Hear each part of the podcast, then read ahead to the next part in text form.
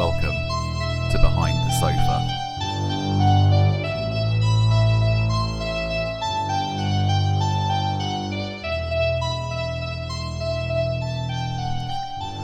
Hello, and welcome to this week's edition of Behind the Sofa, where we review the top 100 horror movies of all time. My name's Ollie, And I'm Kirsty. and who have we got here with us today? Ah!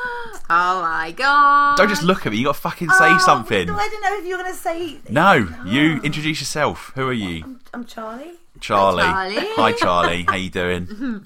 Now, Charlie Um, is our pal for has been our pal for many, many years and Strong, one of the only strong people word. that we know who you're so rude. I know. Um one of the only right people here. I said that I, I insulted you on the last episode and you weren't sat right there, so Yeah. uh, that's fine. But yeah, one of the only people that we know that we can uh, deeply, deeply discuss horror with. So we knew that we had to get her on here. So this is the first of, of probably a few in the list that we'll get Charlie on. So we're excited, Yeah. excited. If if the fans want her back, let, let us know. No, I'm joking.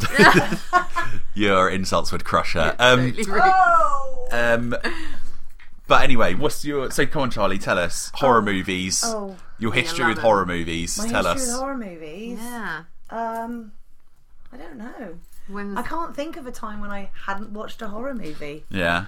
It's like uh, well, we talked about this. I was saying that I think Nightmare on Elm Street was probably one of my earliest memories of sleepovers. Um, but I, yeah, I just when I think back, I'm like horror movies has always been a thing. Yeah. In my life. I try sometimes to deviate from the horror genre, but it just pulls me back in. I always feel like since I've known you, the horror movies has been like the one thing where we're always guaranteed to have a chat about it. It's always Yeah. been like, have you seen this? Have, you know what I mean? Catching up on this. So uh, yeah, like Kirsty said, when we were like thinking of people to get on, uh, I reluctantly agreed to, to let you on. So that's I think uh, it's safe to say our friendship only exists because of horror movies. yeah, not because of Kirsty, our mutual friend. And that's if it wasn't for um, this would be this would be trouble. Um, but anyway, um, have you seen Phantasm before? We're talking about Phantasm. yeah. Oh, yeah. yes, yes, I have. Um, and I, I said to you, obviously, before we watched it, I was concerned this was going to be my society. because I watched Phantasm a long time ago, and my recollection is I loved it. I loved it so much. I bought the box set and all of them because they're so amazing. and then I kind of sat down last night and was like, oh, No they worry. Uh, well, I guess we might as well just get straight into it. Yeah. Okay. Um, so so go on, tell us about it, Kirsty. Okay, so um, this is number 85 on our top 100 horror movies in history. This came out in 1979 and is directed by Don Coscarelli. Now, the weird connection is that when we were discussing which films you were going to do, Charlie, the other ones that came up that you absolutely love is. Evil Dead. Yeah, so um, Don Coscarelli uh, actually worked with Bruce Campbell, lovely Bruce Campbell, um, on uh, Bubba Ho-Tep. So there's like a, a connection between these films that we'll probably end up reviewing together. So I've never seen Bubba Ho-Tep. Never seen it. No, Oh is my it good? God. Okay, well, obviously, yeah. she just gave me the filthiest look, like you fucking idiot. Of course, it's good. Um, it's a zombie cowboy mummy. thing. Elvis. Elvis. Um, Black JFK. Old people's home. Soul sucking. It's got everything. And Bruce Campbell. Okay, well, that sounds well up my street. So I think I feel like I've got to check that out at some point. Because so yeah, so Phantasm. What's it about? Okay, um, so it is uh, a teen in a small town who is investigating mysterious deaths, which tends to be quite a good starting point. Yeah. It's a classic Pretty horror standard trope. horror trope, yeah. Yeah. Um, but uh, yeah, I mean, we can we can jump straight into it from there, or I can give you a tiny little summary of what the actual. Well, here's my about. my first your hot take. my hot take is that the Phantasm music is very similar to the Behind the Sofa music, and we you and me and you had not seen it before. Nope. When we ca- when we came up with the music, when Kirsty came up with the music, I basically just sat back eating popcorn and was just like, "It's a bit louder," you know what I mean? So, but we'd never heard it before. But I feel like it's really, Yeah. But really we kind of like similar. good synthy horror, didn't we? Synthy music Yeah. was, was what we were aiming for with the music. So I think we uh, did pretty good. Yeah, I'd say so. Um, hot take number two: Yeah. Tommy, who's the man with the funny mustache at the start.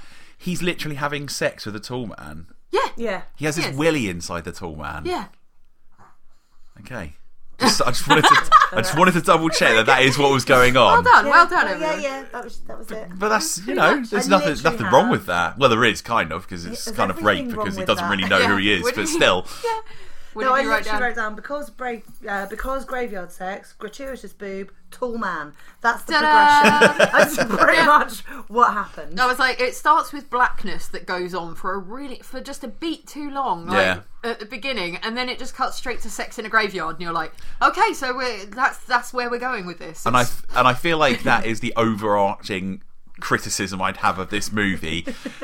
I think the ideas in this movie are fucking outstanding, mm. stellar, so interesting. Like I've never seen a horror movie even since you know what I mean. Like this was made in 1979, so there's been plenty of time for people mm. to to rip off Phantasm, and I've still never seen stuff um, like I saw in Phantasm last night. Mm. However, there's a big however. However, some of the technical kind of aspects of it are all fucking over the shop.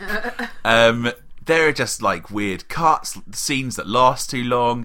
There's so much ADR, which is like the the additional dialogue replacement, where it's like, I bet they were just sitting in the editing room and they're like, this scene doesn't make any fucking sense. So they're just like, oh, just shove a just shove a little bit of uh, of exposition over the top. And the, which won't match the fucking atmosphere they're in right now. It's fine. It's absolutely fine. Um, but yeah, like I said, there's just some of the technical aspects of the movie are not the best, but I just give it. It's it's the little engine that could this movie. You know what I mean? God, yeah. It just keeps on chugging away. But I mean, it's it was a, a complete and total. When you think of like when you think of the term indie film now, it's kind of been a bit blurred because there's a lot of money that gets pumped into indie films nowadays. But this was a true indie film, as in like Don Coscarelli was like renting the filming equipment on a Friday to film over the weekend and return it on the Monday, so that he would only have to pay one day of renting the filming equipment. Oh wow! Um, there's loads of stuff that got cut from it. Like, um, you know, Did I get- read that this was three hours long? The original cut. Um, yeah. yeah, it's a, it was a long one, and that's why they What? cut a lot. And that's What why, was like, that? What was the rest of that fucking Well, we footage? get we get introduced to um, was it uh, Sally and Sue later on in the film, who just suddenly pop up, and they're suddenly like qualified to look after the teenage kid. I also like the fact they didn't ask any questions. They were like most understanding Yeah. friends ever. They were just like, yeah, okay, fine. yeah, we'll look after your kid, Yeah. brother, and Please- then drive them But around. they, Please they tell- had more of they had more of them in it, and then that was cut, and Well, I'm so glad it that didn't was really cut. get explained uh, explained as to like who they were or what they were doing there. They just suddenly got like, oh, these are people that have been here the whole time. What are you talking about? Please tell me there was like a whole hour long backstory for Myrtle, the woman that popped up in their house for no the. You, oh my god, I she was, did! I was like, who? Why is this woman in their house? I thought no, it was. you gave me a heart attack. I was like, you gave me a fucking heart attack. Like, Yes. who the hell are you? I was like, oh my god, it's the fucking tall man. He's uh, taken the form of an elderly African American woman. I was like, who the fuck is this guy?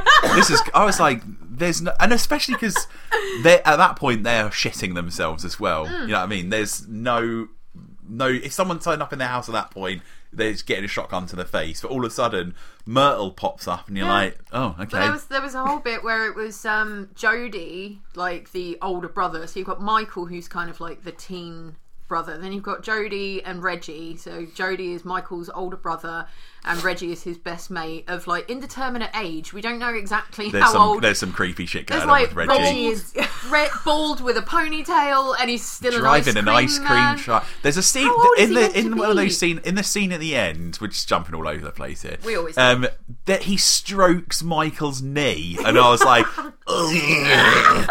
You see, you know, I thought he was the tall man again. He was yeah. so predatory in that moment. I was know, like, oh I my god, know, the tall man. I wrote, "Oh, Reggie, you the best." I thought, that was just- yeah, but then we, we have like the the whole like Tommy. So you've got Tommy at the beginning who's having sex in the graveyard, gets killed by the woman who turns into the tall man, who we will go into in great depth later. He on, he I'm went sure. into her He's in great amazing. depth, that's for sure. How rude!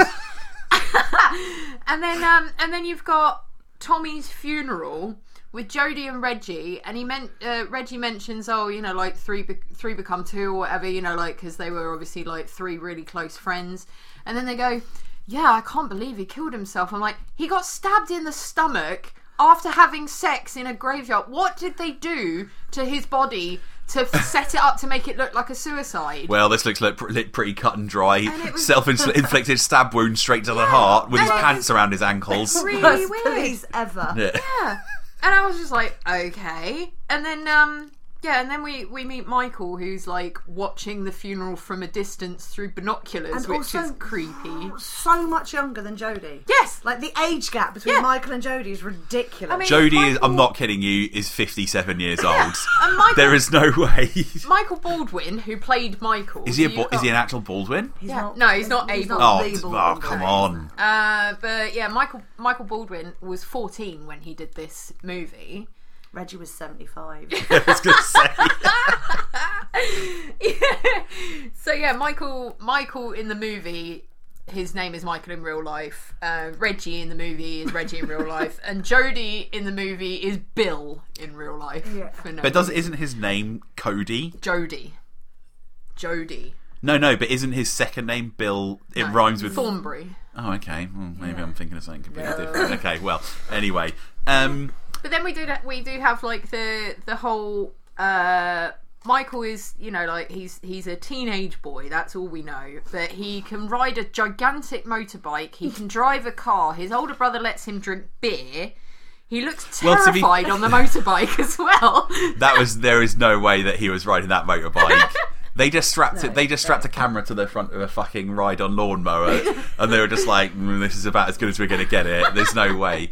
Um, th- but at this point, we see the tall man for the first time with the fucking creepiest intro, where he just goes, "The funeral is about to begin," and I was like, "Ah, yeah." that has been used on so many like metal songs as like Oh, yeah, I an bet. intro to an album. Like several different ones. I think Entombed used some. No, they like redid the theme music at one point, and there's a whole bunch of other bands that have used that as like their the entry to a song or to a, Hmm. to an album because it works so well. But I mean, the actors and stuff, with it being an indie film, the actors are like new, they're really green, some of them are terrible. the acting is really bad in some places, but Angus Scrimm as the tall man just takes it to camp ham heaven, and he's so good. He's so just overly dramatic at different points, and I was just every time he was on the on screen, I loved it so much. He he made me think he could be like um, David Walliams' dad. He did look like David Walliams. David Walliams vibes from him. I could, if in the remake, if they ever do a Phantasm remake, fa- David Walliams is getting a call Yeah, for sure. A different flavour film. Oh, they could have fucking Matt Lucas play Reggie. That would be Ah, that'd be yes. get the Little Britain crew back together. That'd be amazing. That'd be right, good. We're doing that. so, uh, yeah. So we see the tall man. We know that there's something a bit weird about him, especially because he picks up the really poorly made coffin with one arm and swings it into the hearse. Before we get to that though, the world. obviously, he's got a lot of other things on his mind because he's trying to create a fucking slave race of dwarves to do It's God hard, knows you what. know, that- but he does a terrible job at embalming Tommy. Mm. That guy looked ripe. Mm-hmm. He looked like he, but they put no makeup on him. They were like, in one point, they were like, "Oh, green." I'm glad we didn't bring Michael along to this. You'd have been freaked out." I'm like, "I'm freaked out." that guy looks disgusting. He looks Looks- like he, they're fucking shooing flies away from him all the time. looks like he smells. yeah. But um, yeah. So they pick up the coffin and um. Yeah, it's it's made. I mean, it, in in real life, it was made out of balsa wood, and like really, really light. Didn't have a base on it. You can very clearly see that. Hmm. it's just He literally didn't even try to make it look a bit difficult. no, just Like I know he's meant to be strong. Like I've written down so strong, like straight up. but even still, you expect like, just a bit of a struggle, just Yeah. a little bend at the knees. No. no. No, he's like way into the hearse. That's so good. then we've got Michael going to see a a mystical old lady. Okay, now this is- No, I love mystical old ladies. This is the weirdest thing that's happened in a film where a woman turned into an old guy and they had sex in a graveyard. um, why is is Michael hanging out with this old lady? Why is Michael hanging out in graveyards all the time? Well, that Yeah. I can that because he's like th- they have this weird thing where they say how he keeps on following his brother, so I can kind of understand that. But like Yeah. they introduce this woman who I assume must have had some further part in the plot Mm. because she kind of like has a connection with you know the mystic arts or whatever, and she has a weird like pentagram tattoo on her forehead. Um, but then all I can think is that he was just going to her for life advice. Yeah. And then all of a sudden, it you know that you feel like she's going to come into it because some weird like She's going to have a Supernatural- knowledge about Yeah, it. but she doesn't- in the know. yeah. But then she doesn't come back in the whole fucking movie. yeah. and I, and, and I felt she was just trolling him. Like that whole scenario, like just felt like it was obviously when he leaves and, and she starts laughing. And I was Yeah. like, the whole thing was a joke. I wrote down, She's I not was like, even why is she legit. laughing? But like, she makes him. He's just like, oh, what do I do? You know, I'm convinced that like Jody's going to leave and everything else, and then it's like it's all a bit weird. And then she just makes this box appear. Put your hand and he's in the like, box. what? What the hell is that? And she's like, oh, it's all in your mind. And he's like, oh, okay. Like, seems to not be bothered. Puts his hand in the box, and it's completely lifted from Dune. Because they're like, fear is the killer. He's like Was this- frightened with well, I the guess hand this or was- whatever. It's a complete rip off of. Yeah, of- But this It's this was. I assume after the book Dune, right? yeah. Okay. Mm-hmm. Um, and uh, so yeah, that was like completely lifted from Dune, and they admit that. And there's like a bar in the in this movie called Dune. I think that's the one with the horse. Yeah, Oh. With the yeah, weird with the weird horse. horse on the top. Yay! We had a we had a lot of fun giving that horse a voice last night. Yeah, so they're like, don't fear, don't fear. But again, that doesn't really. Fear is all in your explained. mind. Yeah, fear is all in your mind. Then we have jo- Jody and Reggie's wonderful little awkward oh singing Oh my. bit. What? I Imagine how fucking obnoxious it would be. Just picture this right now. You go outside and your next door neighbour is on his front fucking doorstep playing electric guitar. I'd be like, you can get to fuck, get out. of- There's no way. I would be so annoyed. But He's they back at it again. didn't Bill Bill Thornbury Yeah, didn't he write yeah. that song? He wrote like that he song. actually wrote that song that him and Reggie performed Yeah. together. And that 100% tracks exactly. So, Yeah. hey, hey, Don, I can play a little bit of guitar. You mind if I? Uh, Yeah. uh, Bill, we really need to get this. See, just let me just little noodle, little noodle. I'm no, like, oh, no, no, God. no, no, It's really it's going to awkward. kickstart the music career. But yeah, I literally wrote down. I was like, unless this music thing turns up as a plot point later, this is ridiculous Yeah. and it's stupid for being in. I've here. got So- what is going on. Nothing makes sense at that particular point in the film. I was such like, an existential day of what is going on. I don't know. Um, Um, at this point, stuff starts getting weird. yeah, uh, as if it hadn't been weird already. But the plot starts to kick in at this point because basically, um, uh, Jody picks up some woman in the bar, Yeah. and they go and once again have sex in the graveyard. I thought and he I had assume game. I thought it was like he got on really. He just suddenly picked up this girl, and I was like. Wow, that was quick, and she was totally agreeable to doing this. And I was like, "Oh no way!" It's so. He woman. had he yeah. had sex with a tall man as well. yeah, kind of, almost. Just just a tip. Did you know that there that was uh, stunt boobs? At the Stunt beginning, boobs? at the beginning, and in like the bits where you see the boobs, the the woman who plays the like lavender, the lady in lavender or whatever they call, they don't give her a name. Uh, she did not want to get topless, so they brought in stunt boobs. So that's not actually her. So that's why they decided to do camera directly at boobs. like not anyone else. Camera like boobs completely fill the screen. It's, it's imagine all a that bit- being your yeah. job, like stunt boobs. Stunt boobs. Stunt boobs. Just bring in the boobs.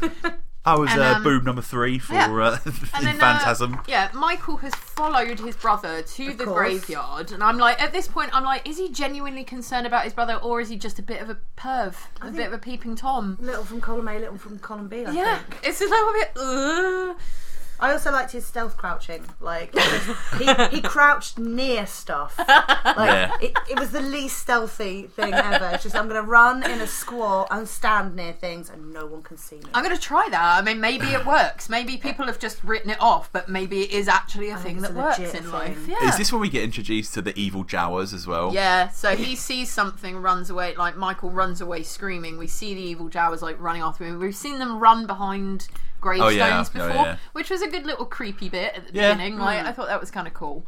Um, but yeah, you basically see the uh, like little uh, little people in like hoods and capes who look like Jawas, but according to the bits I've read, they were like, no, no, no, no. Even though New Hope, Star Wars New Hope, came out in 1977 and this one came out in 1979, we had definitely. Definitely sorted out the designs for the little people way before New Hope. Now, were they little people or were they children? Not sure. They are acted by children. Mm-hmm. So they're portrayed by children. Okay. Okay. But apparently the film is copyright 1977. So although it was released in 79, They had the they'd done copyright everything, already. copyrighted it in 77. Okay. But there will be a lot of people that will be like this. To- they're total Jawas, which I'm Oh, they fine are. with. I'm fine with thinking that's what they are. But um, yeah. So Michael sees them. He runs away screaming. Jody uh, dislodges himself from the tall man slash lady in lavender, who he's doing over a, a gravestone at, at Does he one have point. pants in his teeth? As he's Yes. talking. He does. good. He does. He does. And The it's more really that you consider what's really going on, the more you're like, oh, gross. Jeez. um, but he catches up with him. Jody catches up with Michael. Michael's like, I saw something, and like, no one believes me or whatever. And he's like, Yeah, you're crazy and everything. And he's like, Oh, you know, I wasn't really following you, or you know, I thought I thought I saw something. And then Jody goes, Yeah, God, man, you know, she's waiting for me back there. I was like, Really? Do you think you're that good that a woman would be waiting for you in a graveyard in the middle of the night on her own? Oh, he'll be back in a minute, and then we'll just carry on from where we left off. Or is she going to grab grab all of her shit and fucking get out of there? to be fair, this is the first scene where I laughed. And I I feel like, but this was, but I feel like intentionally so. Like I'd laughed a couple of times at like how terrible the makeup was on Tommy the corpse and looking at that weird horse. But other, than, but basically, this is the first time where I was like, okay, this film's actually funny and it's pitching itself as funny. And it was the scene where he had the the uh, tall man's underwear in his mouth, um, man's and and and he was like, I think that's my brother. There's something must be something wrong. And I was like, okay, this film's kind of uh, got a little sly wink to it as well. It's not just being straight ahead weird. Yeah. Then we get like one of my favorite just little scenes there is um Michael uh in bed falling, Oh, yeah, that's falling fucking awesome. asleep and then all of a sudden the tall man is literally standing over his like the head of his bed But he's he but, gets, it, but like- he's been transport, transported to like a graveyard, Yeah. right? And it's all like misty, and there's Yeah. the weird Jawas hanging around. and then you've got like two people who you're assuming because at this point we've kind of learned that like Jody and Michael's parents uh, died fairly recently, and you see two corpses appear from sort of the ground or like from under the bed and Oh, start pulling didn't him in different together. directions. And in my mind, I was like, that's like his, Oh, that's his mum and dad, like maybe. That was what I, I took Well, it that as feeds anyway. into later, doesn't it? When they have that whole like, do you think he's taken our parents? That becomes like Yeah. their big focus. That's true. They obviously go and check No, dad. Jody Jody Dad's- doesn't check. Jo- Jody's Jody like, doesn't check I'm not Dad's looking. coffin." I'm not looking. so at this point, he, they, they, this this is the part where then he goes to the funeral home, right? yeah. Okay, so at this point in my notes, I'd literally just written down this movie's a bit slow getting start, and then a silver ball flew at someone's face, lodged in it, and then blew blood out of his sphere That butthole. was amazing. I loved so it. good. But like, yeah, Michael had gone like gone to Jody. What are we gonna do now? And then it just cuts straight to a scene of Michael, teenage boy, walking towards the like the graveyard and the funeral home's gates at night and climbing over the gates. And I was like, okay, so that's what you've decided that you're doing now. Yeah, he's a man Um, of. I like that he's a man of action. I Goes to why though. That, Yeah. that point in the film, I was And like, then- why? What? What are you doing? Uh, I mean, and then at this point, we're like, okay, so during the, the next scene, we're like, Michael has weird superhuman strength because he can kick a window Kick with a window. light a light tap and get in. These are seventies windows, bites- though. These are seventies They're not windows. Double glazed. That's not a double glazed He window. bites- That's just that he He's could also do that. the least subtle, Yeah. like breaking and entering ever. Yep. Yeah. I'm just gonna loudly smash this window, But window he did- and then make some more noise on my way in. He's already proven himself to be a terrible ninja. He did drive a dirt bike into that graveyard and was like, "I wonder. I really hope that uh, that Jody doesn't see me." Uh, even though he can clearly, yeah, exactly, fucking Kawasaki ninja doing donuts in a graveyard. Like this Could was subtle, me? yeah. totally subtle. Um, and then he like we meet the uh, who is actually listed as the like the janitor of the funeral home, but we haven't really seen him before, have we? So at the minute, I was just like. Is it the tall man? It looks a bit like the tall man, but it's not actually the tall man, and then it's just a guy. I have who the fuck is this guy written Yes, in capitals. I was go. like, what is happening? is, who is this guy? So obviously they maybe had like scenes with him previously or or something, but at this point we've only ever seen the tall man is the only person who works in the funeral home apparently. But let's talk about this And silver ball. Let's talk about this silver ball. Yeah. The silver ball is fucking ingenious. Yes. So, So I, my understanding of it is it's like a fucking guard dog. Would, is, would you say that's right? yeah, A sentry. Yeah, because uh, as you said, they they find they call them sentinels later in the film, so they're almost Okay. like a kind of it's like a security. Now tell me, Thing. tell me this because you've seen other the others, right? Yeah. The other The others, other Phantasms. Phantasms. not the movie. The others with Nicole Kidman. Well, um, also seen that. okay, but do they get like explained? bigger roles. They do, they do. Um, so the whole idea of Phantasm came about because of a dream Don Coscarelli had where he was running through endless corridors of the mausoleum being chased by these silver ball things. That's cool. I like Yeah. that. so that's where the idea comes from. Um, but yeah, there's a lot more. They become a lot more significant in later. Can you can you remember any of the pa- backstory or like what Um, they supposed what are they supposed to be? I, exactly, I can tell you exactly what they're supposed Well, to be. this is why Spoilers. this is why you bring Charlie on a podcast. So they, th- it's a dual relationship between the Sentinels and the Jawas. Uh huh. They basically they take the brain of the person and turn it into a killing machine, and the body and turn it into a slave. Oh. okay, Ah. that's cool. Okay. That's I the like that. Does it get explained as to why they decided if they're making a slave race for a planet, why they're taking human-sized people and making them into small people? Because Because of the gra- they said at the end it's to do, the, to do with the gravity It's, on their it's planet. exactly what Michael Ooh. says, and Michael worked that out. I, I had that written down. I was like, "He's that kid is smart. He's a Like, smart he kid. spends thirty seconds With staring into a portal, and then comes out and is like, "Oh, I figured it all out." it's really hot, now, to and be- that's why he doesn't like cold. Now, to be fair, he could also be completely wrong. yeah, We're just ex- we're just accepting But that that is the reason. He, becomes- They could be like, no, that's not the reason. It's because they have to go through tiny little gaps. Yeah, no, it, it, it's to do. It is uh, from what I remember. That's canon. It's to do with there being more gravity on the red planet, so it crushes them. I don't think that's how gravity works, but I'll we'll No, no, we'll accept. well, I'll, I'll go with Film, it. film, I'll allow it, film, but I don't sounds think this is going to be. I don't think that's true. But that's Yeah. why he still weighs the same when they get Tommy. Oh, 'cause he's they're got like, the oh, he's same like 200 pounds. Like, yeah. So surely they should be really short and fat then. Surely they should like blow out from the No, sides. they're like compressed like a car in a car crusher, like they're crushed into a cube. oh, okay. Maybe. Uh, okay.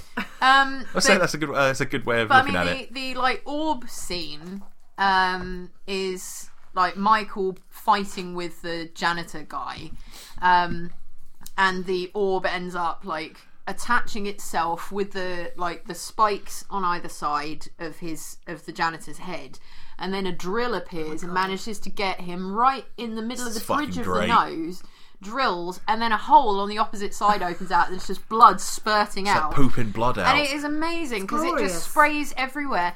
He drops to the floor and wets himself. I wrote down, did he wet himself? He Did he? in fact urinate and all he over the pissed floor. himself. Yeah, Yeah. literally. In real life? No, like on the. Oh, on the- okay. I in thought the it was going to movie. be like quite a nice Don, little touch, Don, yeah. Don, I Don mean- Coscarelli comes up to you and he's like, "Now listen, Bill, what you, uh, what you, drink what you're this doing, gallon what, of you, water what you're and- doing is great. What you're doing is great. I'm loving it. I really think a nice button on the scene would be if you just pissed yourself. You're like, Yeah. I, what? I beg your pardon. Yeah. Just piss yourself. okay. Yeah. Okay. So I Doing mean, it. The the two bits about this bit that made me laugh as well, I thought was great, is that um, this scene only was the reason why the film, when it was originally like looked at, was given an X rating, which is the kiss of death. Nowadays, if something's X rated, people are probably hunt try and hunt it out to see whether they could handle watching it. But back in like the 70s and 80s, the X rated would mean that you would find it difficult to find a distributor, theatres wouldn't show it, it would basically just fall away into nothingness and you'd never see it. But they managed to persuade them. But it was based on the fact that there was like spurting blood everywhere and the fact that he wet himself. Like tho- those two bits were the bits where they were like, no, that's not good. We should have left the we should have left the peeing, pissing yourself part out. I'm Um, But during you. this bit, like Ken Jones, who um, played the the janitor, said that he was so exhausted after filming like these scenes that he didn't bother taking his makeup off and he was driving home and he got stopped by a cop who initially did not believe that he was like because he was literally covered in blood they didn't believe that he um uh, had just come from a film set and they were like yeah sure buddy like where have you been I love which i thought was great With regards to the effects, the way they film that is that they put it on his face. Yeah. yeah And then pulled it off. yeah mm. And then ran it in, which is Yeah. why it looks weird because it does look bizarre when it attaches itself. Ooh, There's like a bit of an odd jump, yeah mm. but that makes sense because it's actually backwards. Something's just occurred to me. Do you reckon that they? I know he said he had this dream where he was in the mausoleum and he was being chased and all that. Do you not reckon that he probably stole a little bit fr- of it from the prisoner as well? I fight, you know what I mean? The rovers from the prisoner. yeah maybe Possibly, yeah. like sentinels like Yeah, like a weird, like drone spherical, things. like security system. I like that. Um, I Fucking also love The like Prisoner. where they were saying about like how they filmed it was that they actually got like a baseball pitcher to throw the orbs and then they filmed it. Wow. So imagine like pitching it like straight down that hallway and then film just filming it going rather than like trying to CGI it in, that's in pretty cool. whatever they had in the seventies. clever. yeah. It's such a clever idea. Um, But here, but I think this is this gets onto kind of like the the the jux, the crux, crux. the crux. Jux. Cruck. Ju- Jux. Crux Sit- to position. sitting here with an English teacher, I'm just like, oh god. Juck. the, the, the, the, job, the crux of the of what's great about the movie. This movie is best when it's using its imagination. Mm-hmm. It's all the interconnecting exposition and you know nuts and bolts of making a movie where it kind of falls down. When it's doing when it's being batshit mental, that is when this movie is at its best. yeah. Um, Because it's just enjoyable, even if it doesn't make sense. You're not like, "What the hell does this mean?" His- It's like, "Oh my god, this is just fun." yeah. His Yeah, whole kind of the, the the whole aspect of the film was influenced by a lot of surrealist cinema. Yeah. So thing Salvador Dali and Chien Andalou. Um, I can't think of the guy that he did that with as well. To Bernier or someone. No, that's the guy that wrote Captain Corelli. It's a bit like that. Okay. But yeah, so it was it was heavily influenced by surrealist cinema. So, it, and again, you can see that that when it gets surreal, it works really well. When it tries to explain stuff to you, it, it really really struggles. yeah. that's true. But um, yeah, we we get more of a, a bit of the tall man now. And you get them like walking towards each other, Michael and the tall man, as if they're going to have like a final showdown. And then Michael just goes and just runs off to the right, and they have like a chase scene. And it's See, that's another It's part where I laughed. I thought that was really funny. Where is just go, where he just goes, um, oh Shit. shit, and then just runs away. I was like, this is this That's is good. That's what you would do as a yeah, teenage and also that kind of reminds you of the sort of line that you would get in a modern, in a more modern horror film. You know what I mean? Like where it's kind of like that little Oh, twist, fuck and they yeah. just yeah, exactly. I thought that was good. I really Yeah, enjoyed Something else that. that leads up to my favourite visual of the whole film after obviously the use all pissing blood, and, that- and that's got to be zombie finger custard. yes, Zombie finger custard. it's so true. Oh my So Michael manages to shut the tall man's hand in a door, and then he has a knife, and he, with one chop, manages to sever the tall he's man's so fingers. strong. So strong, I told you. And and then a whole bunch of custard comes out. And despite the horror of that happening and what he's just witnessed with the, you know, the sphere and the blood spruting everywhere and a guy urinating and custard coming out of fingers, he has the presence of mind to grab a finger and then put it in his pocket and run away. He's a clever kid. I'm telling you.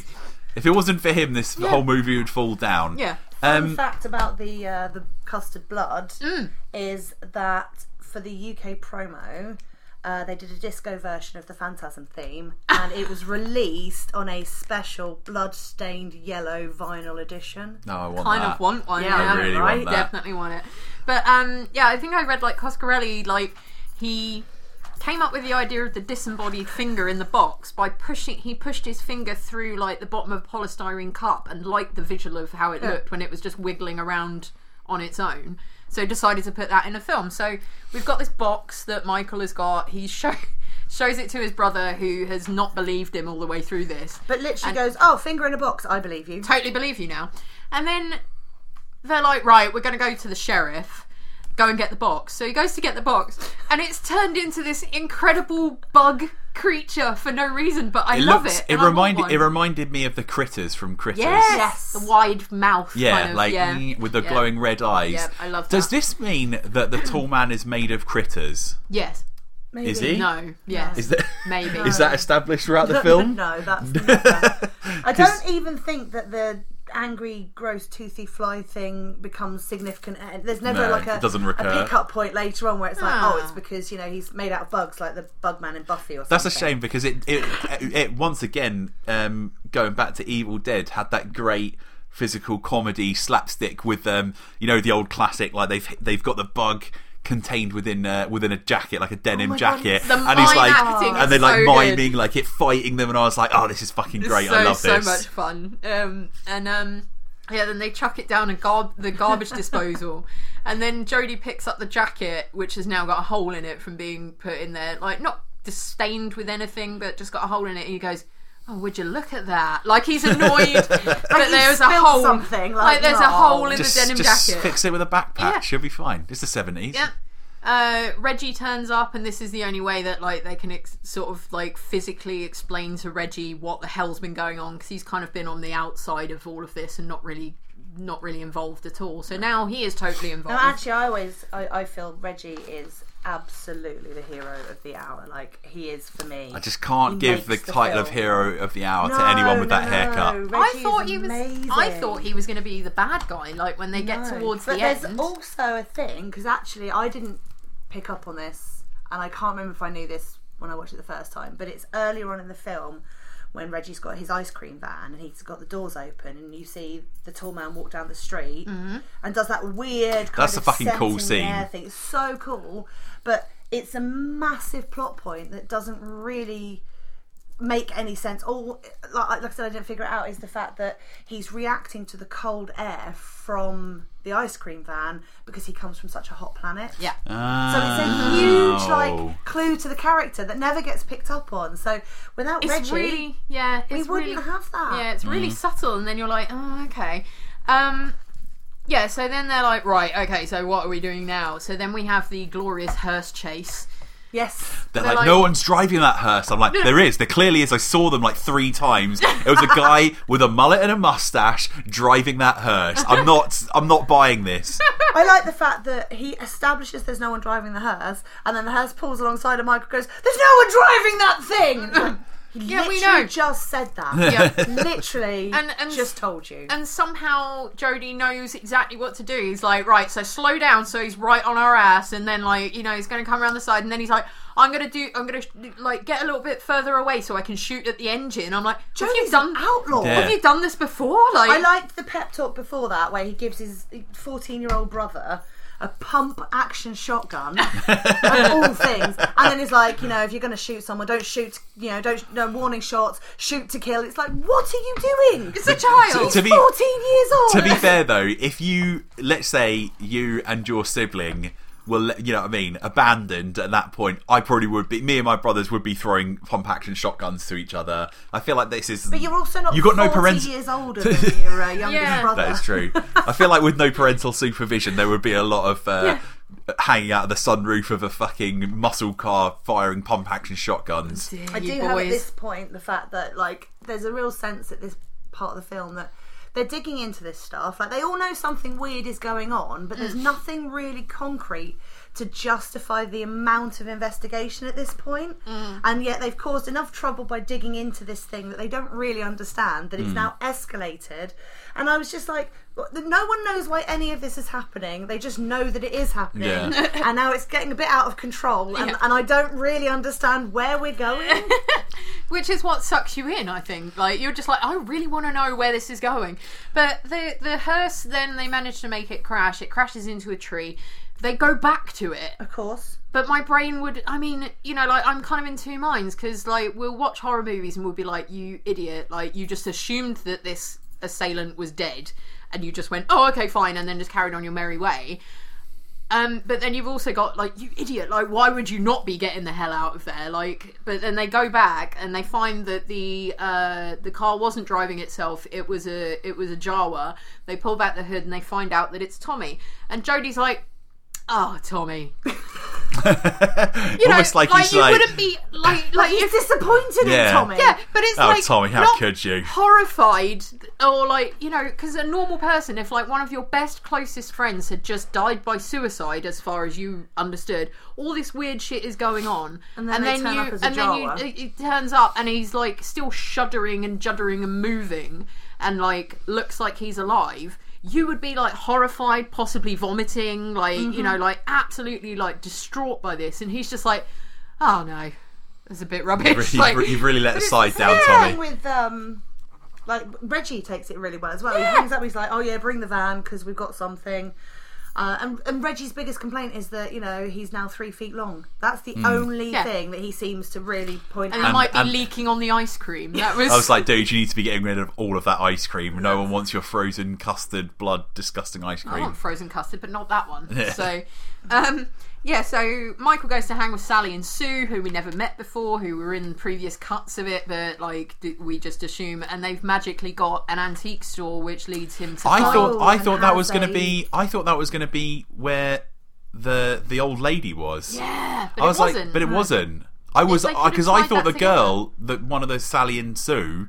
I thought that one of those girls was the oh, Starface. yeah, Yeah, from she did- before, but no, no, no, not that was not either. And actually, talking about Starface, what was the whole thing with the scene of her wandering through the mausoleum? yeah, going to the door. Just That doesn't get explained. No, there's just that that little scene oh, after Oh, yeah. he's gone to see them where she is walking through the corridors, clearly in the know. Nothing. Yeah, so we're assuming that the old lady and the reason why Does they the were old laughing, lady not turn up in any of the other ones? Well, I can't. I can't remember. I don't think so. Okay, weird. It's all a little bit So weird. weird. But then they drive up and they're like, "Oh, I have to go home now." They drive along. They find Reggie's truck because he's been overpowered by the Jawa in the back. They find his ice cream truck on the, on its side, and he's just, Just like, so- all this reminded me of was that scene in The Simpsons where he drives the ice cream truck and Yeah. it flips over on its side, and he's like, "Well, I can't choose without the pictures." But Michael goes up to investigate, then goes back to the car, and he's just like, "We have to get out of here now." And they're like, "Why? What's going on?" And they just sit there for an, a really Oh my annoying God. length of time, and you're like, "Come on!" It's the one point like they've been so compliant all the way through. Yes, hmm. Michael can hang out. No- with us. no arguments. Yes, I'll drive him home, even though I've been told to keep him here. Yes, I'll stop my car and wait for you to check out this crashed ice cream van. And now you're having this Screaming. massive panic, screaming to leave. And now I'm going to sit here and think about things. It's like why? I, I did also laugh because they were like, "Is that Reggie's van?" And I was like, "How many fucking ice cream vans are there Yeah, drive, driving along the same road that you knew he was just driving down?" And a real retro. forty-year-old virgin. Yeah, and a real retro-looking van as well, because we're it. assuming that this is actually set in the seventy, in the late seventies, by like the clothes and everything But else. he looks so- like a 1940s. yeah, ice it's like a 1940s, seller. fifties ice cream van. It's really cool, but Mm-hmm. it's like it. Uh, like, yeah, it's weird.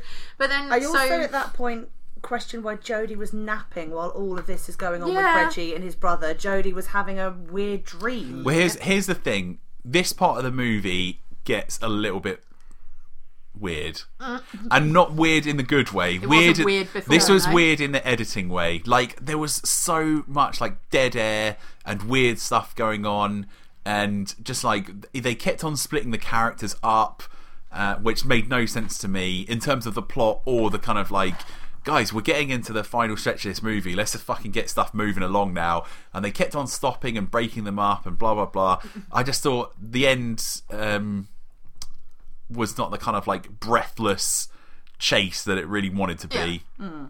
I mean, normally when you have like um, the main characters that have s- sort of separated, they're each discovering their own little bit. They've done it really well in Stranger Things. They've done it well in other movies that we've watched, where each of them is discovering a different piece of the puzzle, and then they come together at the end, and that all of it joins together. And I think that's what they were hoping for. Yeah, but, but it just didn't work. But No like, but like, but like. Charlie said, Jody was literally having a nap. It's Yeah, not like the picture that moves that Michael found, he doesn't tell anyone about. Like that's what spurs him to go. But Oh, he yeah. doesn't say to Jody, "Oh my guy's god, been around this guy's for- been around forever. we should probably watch ourselves." Plus the fact that it's a small town, wouldn't you be like, that funeral director's been around for a really long time? Like, But you they know. they don't seem to. I mean, there's a real sense that. Again, I think to do with maybe that surreal, like the surrealistic idea, is the fact that they they have really weird acceptance levels. So going back to after they found Tommy, and they have a conversation where they're literally like, obviously he's taking bodies and crushing them into slaves. Yeah. And it's the only they don't throw out like what possible. That is the only thing it can be. Obviously, They've it's suddenly that. come and to that. All three of them are like, yes, that seems to be what's happening here. Let's go and figure it out. I'd be like, whoa, whoa, Smart. Let's yeah. Hang on, let's hang get on. let's peer review this. This Oh, doesn't seem to be like the only conclusion we can come to here. Should we should we also point out that when uh, Michael manages to find his way back to the house after the Jawas have overpowered them in the car, which is great, like big wrestling scene with all the people in the Mm-hmm. Oh car. my god! Which goes on for again just a beat too long. Just too long, yeah. Just- but it, it's it's great, but it's really funny. And then they go like driving off, and Michael manages to kick out the the back window. pushed, I think. pushed, yeah, gets thrown out the back window and rolls off the back, and then they drive away. And then um, uh, he runs back to the house. Jody is having a nap, uh, having a weird dream, and wakes up. And then they're talking about it, and then he just lets Michael have a beer at 14 years I old. think Like, that's that for me is fine. I quite like that. Michael Yeah, came it was in, like he's a- had a hard day. He grabs the beer, he takes a swig Yeah, I thought I'm that like, was you know funny. what, Michael? But I you lets enjoyed him that. drive drive cars, ride motorbikes, and drink beer and Fun fact, pump action though, shotguns and stuff. It's a cool older brother, but Michael still. Baldwin, that's where he learnt to drive. Yeah. Really? He Really? learnt to drive on the Phantasm Oh, that's set. cool. driving I like oh, that that. car. That's so cool. Obviously not a motorbike, but still. So at this point, Jody's like, right, I'm gonna take take matters into my own hands. I'm gonna lock you in your In room your using a bedroom." screwdriver. Michael, What if he died? Yeah, What if he died and he'd What, locked? Jody? Yeah. Yeah. And and Michael would just be like starving to death inside this fucking room Yeah. because I- he's been locked in. but it's did- okay. I did genuinely have a fire safety moment where I was like, what if there's a fire? Yeah, like, if there there's was a a, fire? moment where I was like, mm, some sensible grown up stuff. But during the time that Jody locks him in his room, walks down the stairs, gets into his car, and just about pulls out of the driveway, Michael has managed to MacGyver the door open using a hammer, a shotgun shell, and a push pin, which seems like a really bad idea. But I thought it was a fucking. explode I was, the door open. I thought that was great. I mate, absolutely I love, that at that scene. Point, yeah, I love this kid. Like Michael is- is just the best. It is great, but like I said, the timing because once he's done that and he's like reaching out of the hole that he's made in the door to like unlock it and everything, we cut to Jody, who has just sort of like meandered down the stairs, got into his car in the garage, and pulled out of the driveway. So he's thought of that really quickly. It was He's like- smart kid. yeah. He is a smart kid, but He's I was strong like, that and was really smart. quick. Um, but uh, yeah, then um, we see like Michael gets kidnapped by the uh, by the tall man who comes out with the boy line, which I love Yeah. so much. Um, he gets dragged into the hearse. Is it the same hearse that hit the tree? Are there multiple hearses? Oh, he's got to have more than one hearse. must It's a be, funeral home. yeah, Yeah. Do you think he's operating that funeral home like a normal one as well? yeah, Like he's paying taxes and like he has Yeah. to order in flowers and yeah. Or does he kill the tax man when he? Uh, or is, or is everything ma- is he magic everything there? Oh, Yeah. Or maybe he gets the Jawas to do it. He it. must Yeah. have to have a series they're slaves, of like they? So- fake identities. they are He's just- actually his own great great great great great great great grandson at this point because he's had to kind of reinvent himself. Like, yeah, new he looks. ID. Yeah, and he These looks guys, identical. the at Jawas same are like time. his evil Oompa Loompas. They are. and they do all the real work. They That's what I do. want some. But um, yeah. So Michael, despite his superhuman strength that we've had all the way through the film, is not able to kick the window out of the back No. of the hearse, despite doing it with both feet, kicking it really hard. Can't get, can't kick the window out. Um, and then the hearse lightly taps into an object. And explodes to high heaven. Yes. and it's amazing. That was straight So- up, straight up Simpsons. Yeah. I was like, as soon as anything touches anything, the two just explode. just Yeah, amazing. It was great. Um, I think let's should we jump should we jump to the end, Yeah. like the very end. Yeah, so we find out that the awkward music bit earlier on is literally to introduce Reggie's tuning fork idea because we see Mm. him with the tuning fork. Oh, so you're right. So it did serve a purpose. Yeah. That is still you still really they, they came up with that idea Yeah, after the fact. Real weak connection. So yeah, so basically earlier on when, during that awkward music bit, we see Reggie use a tuning fork on his guitar. Um, and then uh, they go into the mausoleum. So at this point, we've got um, uh, we haven't seen Reggie since the overturned ice cream truck, so we No. don't know his fate. So then Jody and Michael go to the mausoleum Separately. Jody, yeah, Jody checks out or tries to check out to see whether their parents' bodies are still in the uh, in the casket. He can't look, but he's like, "Oh, it must be in there." Like you would want to know, wouldn't you? So Michael then looks and there's nothing there, so we assume that like they've also taken They it. got daddy. Yeah, they did. they totally got daddy. Um, and then um, yeah, so they go into the room, which we've seen the door, the Yeah. really ominous looking door. We've not seen past it. It goes in, and then it becomes completely sci-fi. So rather than Hmm. the slightly gothicy small town thing, we've now got like this total sci-fi, like There's a weird Plastic- like gateway to another planet made of like two. plastic barrels Two bollards. yeah. I, I also feel like they ran out of the same kind of barrel. Did you notice? There's Well, like changed they were like yeah, they were like they had oh right boss, we've got a hundred of these barrels. Ah, that should be enough. And then when they got there, it didn't quite reach the point where they needed it to, so they were like, "Fuck, we're gonna have to just stick an extra like nine barrels." But they don't look the same. They'll have to do. just- They didn't have the same little window on the, the rest of I like the Cheap. handy window so you can see what's in the barrel. Yeah. I of course. like they're dwarves. Dun, dun, dun. and um, Obviously, at that point, Reggie yeah. heroic, Re- and I love the fact. My, I wrote down what Reggie said when he talked about. He said, "Been hiding out in a coffin, playing like a stiff." And I was like, "That line, that line is gold." Yeah, but during that bit, I was like, Reggie's going to be a bad guy because he comes back and he's not. He's completely Yeah, I did- at that point, I did He's think he was a Sally bad guy." and Sue are fine. You I know, rescued all the girls. Everyone's fine, but you you can't see them, but they're totally fine. Just believe me. And I'm absolutely fine. I'm not traumatized whatsoever from being attacked by a tiny Jawa and like my car being overturned. I've got no scratches on me whatsoever. Let's go in this room Because as you know, I said it at the very. start, Yeah. Reggie is the hero of the hour. He is the real hero of the Phantasm films. But I was gonna say he cut. He's the hero. He is the the main character in the rest of them, right? Uh, it's him and Michael for the rest of Okay. the films because Oh. obviously you know We'll Jody's, find out. Jody's Yeah. gone. Yeah. So it's just Michael and Reg, yeah. boys So- together. yeah another bit where we were saying about them understanding what the hell was was going on is like they go into they go into the room we've talked about it earlier that like uh, michael goes part way through the portal but is held up by his belt Conveniently at the back yeah thanks Yeah. for that um but they go through the portal to the other world just to like see what's going on they completely understand what's going on from like Everything. 10 seconds I'm of, glad someone did because Brilliant. I, I didn't have a fucking clue yeah, what I'm was glad. going on I'm at this glad point. they explained it. But then they they come back outside. The tall man shows up as the lady in lavender, and then uh, like tries to seduce Reggie. Stabs him in the gut once, and then leaves him. Yeah. And then Michael is like. Uh, oh no, Reggie at this point has worked out the tuning fork thing, so it's like vibrating at a frequency to create the portal. He puts his hands on both the top of the things and then creates some kind of weird windy storm going This is on. an- entirely a film about people doing stuff on no evidence whatsoever, and it actually working. Give it a try. Why not? and then got it works. No reason why that wouldn't just blow up in his face. But like, yeah, I reckon if I do this, it'll be fine. It's like a tuning fork, right? Yeah, totally. exactly. I got that. Yeah. Um, yeah, so the tall man stabs Reggie in the gut once and then leaves him. And then, like, during this sort of windy storm thing, you've got Michael, like, younger brother, you know, has obviously been hanging around, hanging around with Reggie, who's his older, uh, older brother's friend. And he's like, we have to go get Reggie. And Jody's like, no, he's dead. Doesn't even go to check.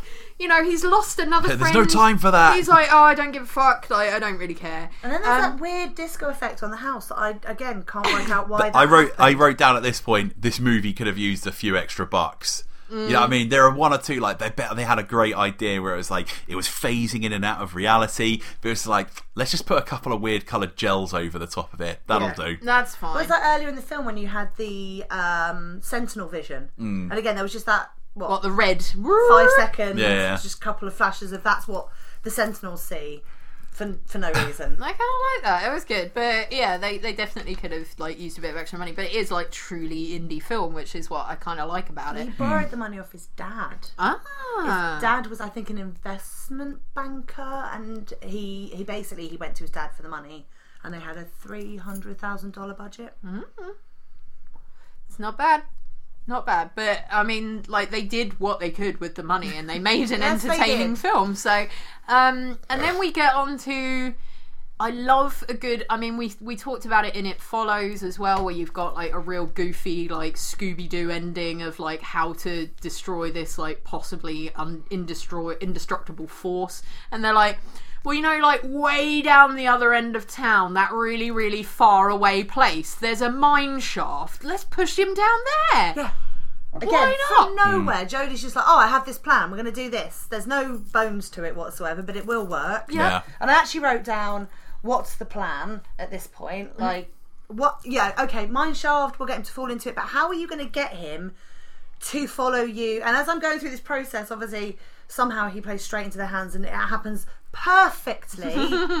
Not even how they planned it. Like, uh, there's no credit to the plan because there isn't a plan. It just happens anyway. Yep. And I was like, yeah, what's the plan? Oh, don't worry. No, no, it all, all worked out. It's totally fine. And then what I'm going to do, right, is you you um lure him to the mine shaft. I'm going to go up there and go disguise it with stuff. And I'm like, okay, That always works. yeah, you, you do that. And then uh yeah, so Michael then lures and like um chases uh, like the tall man's chasing him. They run past you know the um convenient like danger open mine shaft sign, so we know where we are. Um, manages to make him fall into the mine shaft. Um, and then a whole bunch of rocks come falling down. And then Michael is standing in the path of where the rocks have just come from, Yeah. not bothered about his own safety. Turns round and sees Jody at the top of the cliff going, Yeah, double fist in the air, super happy. Those are trick. Then- Those are trick shots. He could do that a million times again and not get one of those rocks in that fucking hole. Yeah. But it's like all like ten of them like Yeah. perfectly line up. Yeah. And then and then we cut to Massive jump cut at this yeah, point. huge jump cut to Michael sitting in front of a fire with Reggie. Cuddling. Weird. Talk- yeah, real having a weird. weird cuddle. Um, talking about how you know I heard noises. He's not. go- He's going to be able to get out there. He's not. You know, this isn't the last we've seen of him and everything else. And then Reggie goes, "Yeah, but it was just a dream." And I'm like, "What?" I literally wrote down what. But it's Like, also the fact that, that we discover at that point that Jody is now dead. yeah, Right now, here's. right now, okay. yeah. Jody died Is in a which, car crash. okay, but Did then also, but then also it does the whole.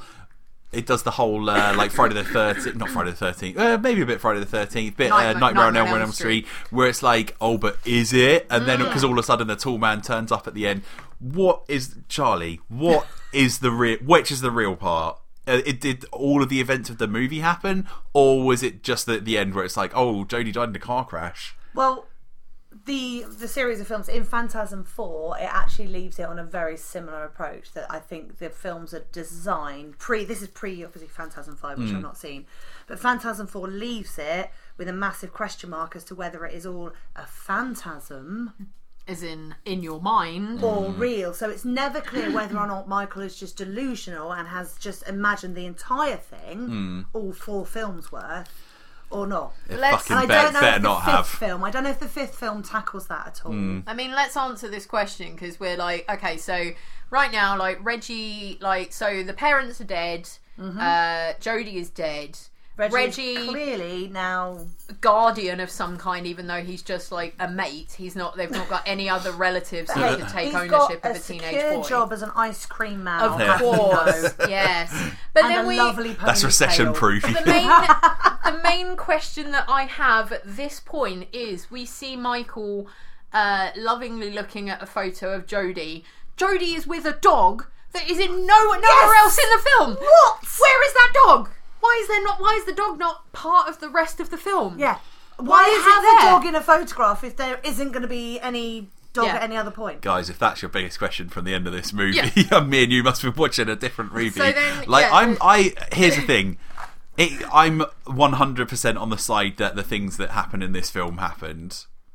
I can't begin to accept that it was all a dream and that what the real stuff was that last like 10 seconds throwaway at the end. Yeah. I Yeah. my I, my brain is refusing to allow me to believe that. The second film picks up a few years later, and Michael has now been in an asylum for a number of years. So Phantasm Ah. Two, uh, Michael's been in an asylum. Stuff starts happening. Change of actor because allegedly the studio said that they had to all audition for their parts again, and that the uh, Coscarelli was only allowed to have either Bill or Reggie, and he chose Reggie Why? and they recast. Now, interestingly enough, uh, at that point, Brad Pitt auditioned Ah. for the role of Mike. In Phantasm 2.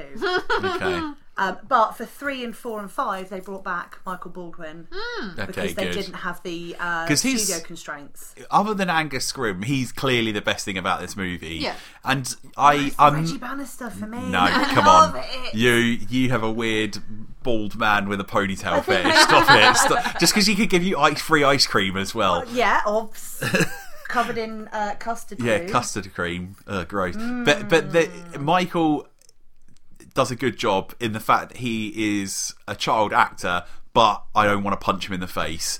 Like being a child actor is, you know, what I mean, they have that sometimes they have that real stagey They sort of to shouting a lot. yeah. Yeah. And I was I, thought he was Eddie great. Furlong in Terminator 2. Like Yeah. that to me, although I love that Go, film, squeaky voice it's breaking. that- yeah, that to me is the epitome of where child actors really frustrate Yeah, me. yeah. They just seem to all feel that that acting is shouting. yeah, And Michael didn't resort to that, which I liked. yeah. So, did this film shit you up?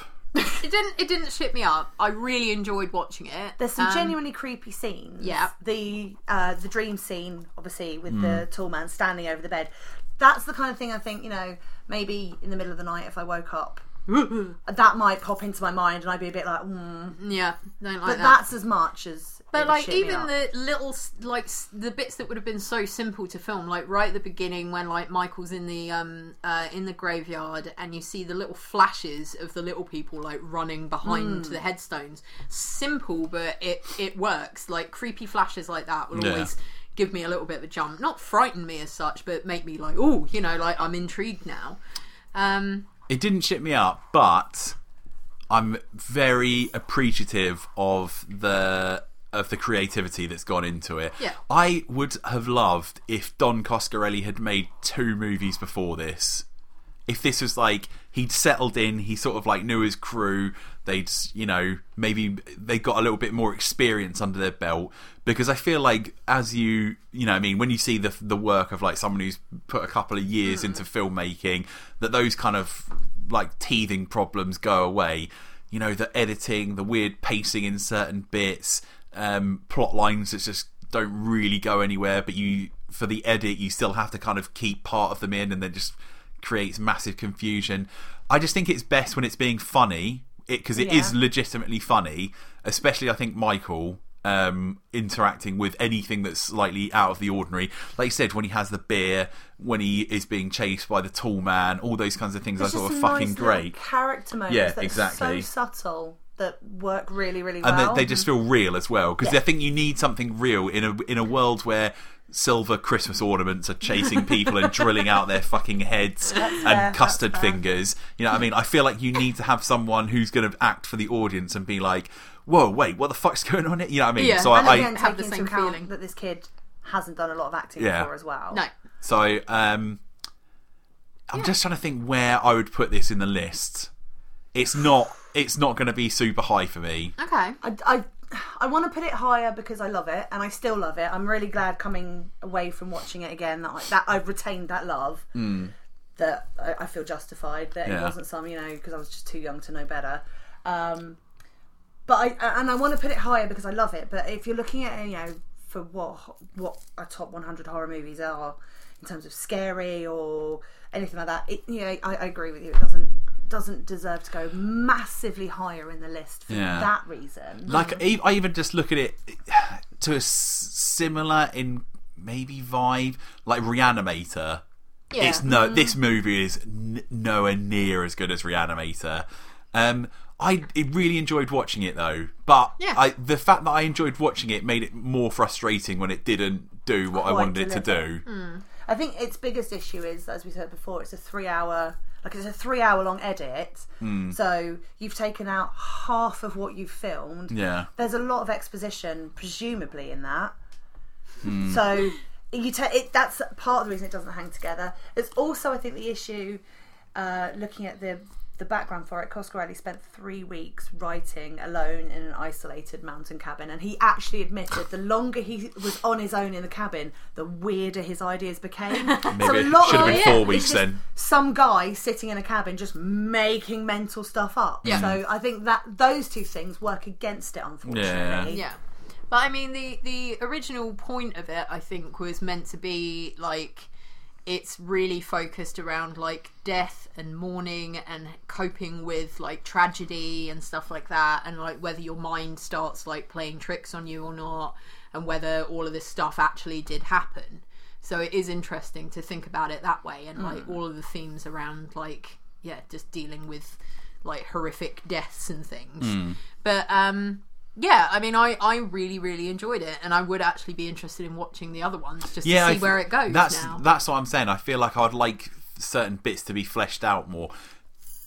However, I could also I can also see the kind of like merit of having it as being like a standalone one off, but just if they went back and kind of like tied up some of those loose if they just Yeah. made it a little bit tighter they made it some bits make a little bit more sense then i feel like it would totally work as just like a one-off Yep. Yeah, I think this is from watching the other films as well. I think going back to watching the first one, which I didn't remember a lot of because it was so long ago, and a lot of the visual references and a lot of things that I remember about the Phantasm films actually come from later films. Hmm. And I think the later films are stronger. I think it kind of, as a package, it works with all four films. Yeah. But on its own, it, it doesn't, because actually a lot of that stuff's explained.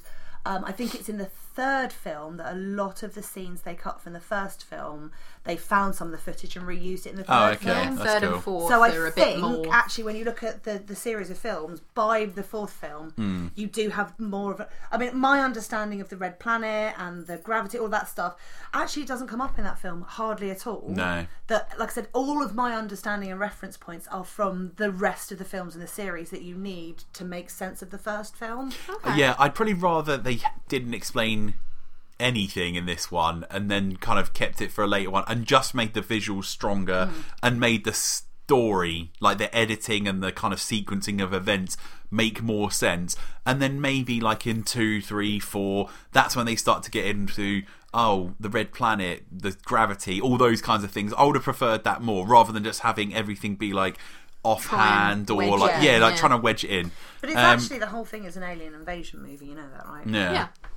But it's weird because, like, I that's what it think they mentioned, like, I think Don Coscarelli when he like approached Angus Scrimm and was just like, "We really want you to be in this film. You're going to be an alien," and because of it being like late seventies when this was made, and Angus Scrimm already being an old man, he was like, "Fantastic! Which country am I going to be from?" Like he thought illegal alien, Yeah. as in you know, like, Like what are the terms, yeah, and um, yeah, and then they were like, "No, no, no, you're going to be from another world," as if it was like a really shocking, amazing thing that they were going to have an alien in a movie, and I was like, it's kind of weird, but um, yeah, the, going back to talking about the sequels, the fact that we've watched. I can't think how many other films we've watched that have got like a number of sequels. I don't think there's that many, but there's Bra- not Brain, many. Dead, Brain Dead's probably the the one with the most. Scream? Yeah. Yeah. Oh yeah. Of course. Scream, Scream. yeah. But there's not been any films so far, or the ones that we've got on the list, where they've got a number of sequels that I've actually been like this interested in watching Yeah. to learn more about the story and about the world. So mm. the fact that it's kind of instilled that in me that I'm like I'm quite ready to watch like two, three, and four is uh, kind of a you know like a tribute to like how much I actually enjoyed this film. So Like I said, I think it's interesting enough to make you want to go back. You can. It's clear to see that someone with a lot of creativity has made this movie. I just wish they'd practiced their craft a little bit more beforehand. Maybe done a few short films. yeah, yeah, exactly. good idea. But I think you summed it up absolutely perfectly right at the start when you said this film is the little train that could. I think that Yeah. absolutely keeps going. yeah. It nails keeps it because trying. you're right. It is. Yeah. Um, Yeah, um, right. Any any other point? got- any other trivia you I want to got chuck in? Two more little factoids. Um, the the name is quite cool because um, Phantasm, uh, like we said, you know, Phantasm is actually like uh, meant to be. Uh, it's something that appears in a disturbed mind so we're not sure if it works or, or if it's real or if it isn't. So that's the question that we've been asked throughout with like michael whether like it's all a figment of his imagination whether fear is in the mind you know all of that kind of stuff. So that all ties together. But it also ties together in that um like uh fan- phantasma in spanish means ghost phantasmi in Italian means ghost, so they were able to translate that quite easily. The only place it didn't translate very well is in Australia, where Phantasma is the name of a like sex comedy movie that's already out there. So they changed it to The Never Dead. The Never Dead is the, the title in Australia. Just makes for you think of Arrested Development, Yeah. the Never Nudes, but there you Yeah. go.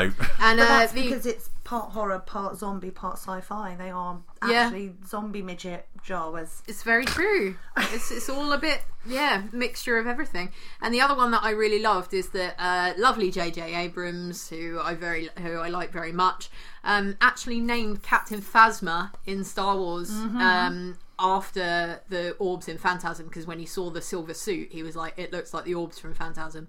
Let's call it." Uh, and then came that. up with the name Captain Phasma. Bad Robot did the 4K restoration of this movie as yeah, well. so he's obviously a fan. yeah, big fan. Obviously a big big fan. Oh, there you go. But yeah, those were my interesting facts. You got anything else for us? No, I think I've uh, I've got all of mine. Yeah.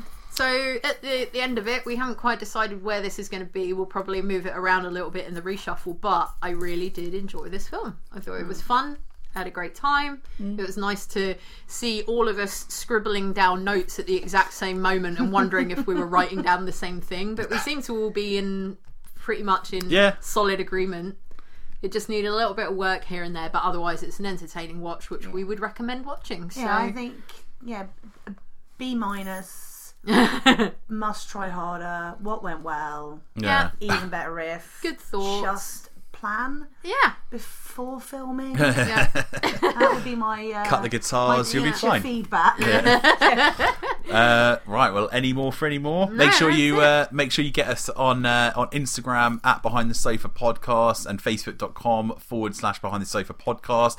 Uh, leave a review for next week's movie, and we'll review uh, and we'll read it out on the podcast. Uh, in which case, let's uh, let's hand over to Kirsty, who's going to tell us what next week's movie is. Yeah, next week is number 84, which is The Orphanage, which came out in 2007. Now, we mentioned previously on uh, episode zero where we run down the list. This is um, directed by J. J. A. Bayona, or Bayona. Have to look up the trans the the pronunciation. Um, who worked closely with um, one of my absolute favourites. This is Guillermo del Toro, who just has such Love, a love, beautiful vision of, of amazingness. I watched The Orphanage a long while ago, um, so I'm really looking forward to watching it again.